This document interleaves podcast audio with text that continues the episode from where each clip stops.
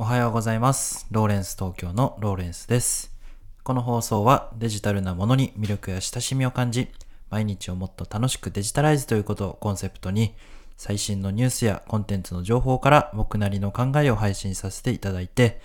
リスナーのあなたが毎日を元気に送れるような情報をお届けしております。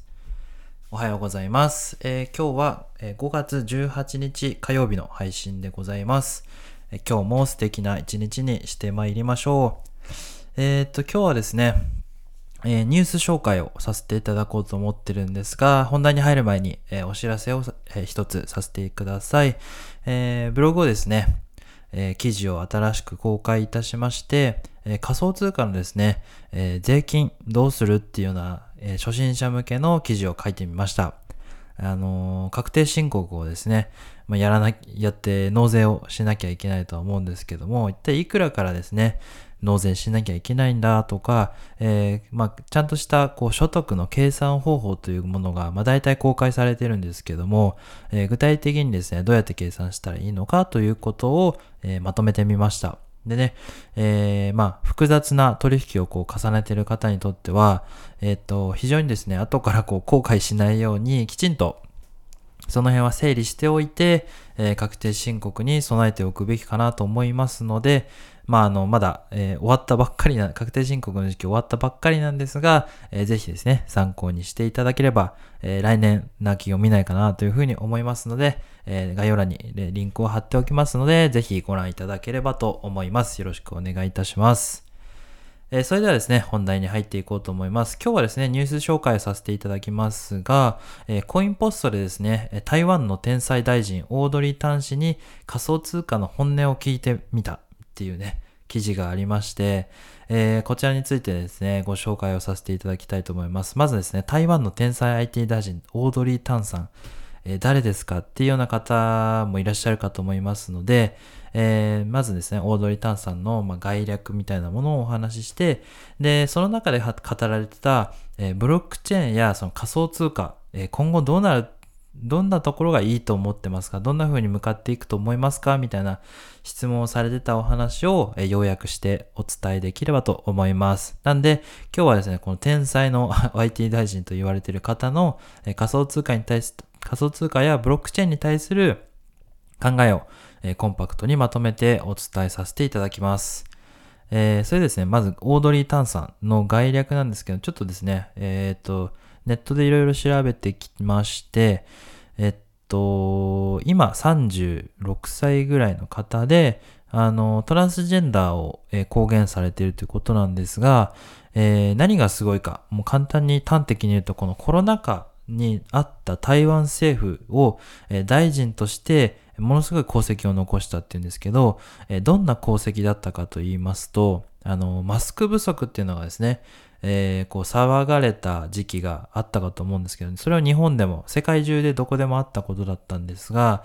えーそれをですね、台湾政府の中枢で、えーまあ、IT として活躍をして、そのマスクのですね、在庫管理みたいなものを全て見える化したという、そういう、まあ、基盤を作ったということなんですね。ちょっとわかりにくいんですけど、要はデータベースを作って、えーあそこのお店のマスクは今どれくらいありますとか、あの、もうここのお店のマスクはなくなりますとか、えーあそこに入荷されますみたいなものをですね、最初は30分に1回更新されるようなデータだったんですが、えー30秒に1回とかですね、に更新されるような形で、まあ、コンビニとかで、えー購入できるような仕組みを作ったりとかしてですね、それを健康保険とか、まあ、購入履歴とかですね、データベースに紐付けて、えーまあ、市民が、えーその住民が購入しやすい環境を構築したというですね、あの、大天才ということで、言われてるんですよね。ものすごいですよね。日本でこんなことを、えーこういう風になってたらあんなになんか長蛇の列とかなってなかったわけで、えーっと、ものすごい天才が、えー出たということで話題になりました。まあそんな方がですね、まあ16歳でこうブログ、まあインターネットの企業を立ち上げたりとかですね、まあ、そんな天才の方が、えー仮想通貨に対してどんな意見を言っているのかって結構気になりますよね。まあ、それについてちょっと、えー話題を移していこうと思うんですけども、えーブロックチェーンや仮想通貨についてどうお考えですかっていうのね、シンプルな質問に対してね、えー、このように答えております。私がよく分散型台帳技術に言及するのは、ブロックチェーンを使用せずに実現することができるからです。私が思う分散型台帳における重要な点は、相互信頼の敷居を下げることです。例えば、以前まではお互い知り合い知り合いでなかった二人がお互いの信頼を担保するには中央銀行や会計事務所などの別の機関を信頼する必要がありました。もし二人の文化が大きく異なったり離れて住んでいたりする場合には、二人がどちらも信頼できる機関を見つけることは非常に難しいです。分散型台帳技術を使えばお互いのコミュニティを信頼できるようになります。これらのコミュニティはコミュニティが共有しているアルゴリズムを信頼し、最終的に相互信頼を到達することができますと。このようにブロックチェーンは信頼関係を築くための一つの手段ではありますが、唯一の手段ではないと思っています。ですが、とても重要な技術の一つであると思いますと。こういうふうに語ってらっしゃいました。まあ、つまりその中央銀行とか、まあ、普通の銀行を介さずに、まあ、お互いを、えー、アルゴリズムをですね、信頼して、えー、お金を送金したりできるということを実現している。そんな技術が、えー、ブロックチェーン、まあ、あとは分散型台帳技術っていうような呼ばれるものなんですね。このブロックチェーンと分散型台帳技術っていうのをですね、まあ、えっ、ー、と、厳密には違うものなんですが、まあ、大体同じイメージで捉えていただいても大丈夫なんですよね。まあ、あの、ブロックチェーンっていうのはそのデータをこう管理する技術のことで、分散型台帳技術は、えー、こう、お互いとお互いがちゃんとこう、正しい情報を、えー、持ち合ってるよねっていうのをみんなで確認しようっていうような、そんな、えー、状況のことを分散型台帳技術っていうふうに、えー、言うので、まあ厳密には違うことなんですけども、まあ大まかには一緒なんですけど、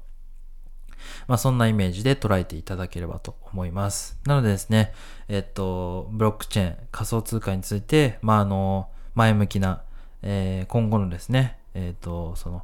中央政府を、えっと、がどうなったとしても、まあ、あの、お互い同士で、えー、現金を交換なんかしたりできるっていうですね、経済圏、コミュニティっていうのを、えー、作ることができると言われ、えっ、ー、と、そこをトラストレスっていうんですけど、まあ、あの信頼せずともアルゴリズムのおかげで、えー、お金をやり取りできて経済を動かすことができるというようなお話なんですよね。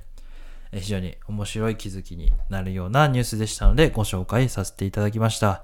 えー、今日の記事はですね、概要欄に貼っておきます。久しぶりのニュース紹介になってしまったんですが、えーまた、えー、面白いニュースがございましたら紹介をさせていただきたいと思います。まあ、いつもはですね、ほとんど、えー、僕なりの考えを、えー、ニュース記事とかブログ記事とかを元に考えを配信させていただいてるんですが、え今日は、えニュースを紹介させていただきました。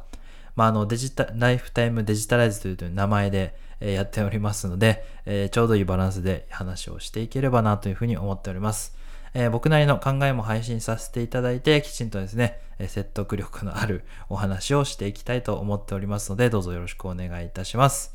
え最後まで聞いていただいた方は、いいね、コメント、フォロー、いいね、コメント、フォロー、どうぞよろしくお願いいたします。2回言ってしまいました。えー、それではまた明日もお会いいたしましょう。ライフタイムデジタライズでした。ではまた、バイバーイ。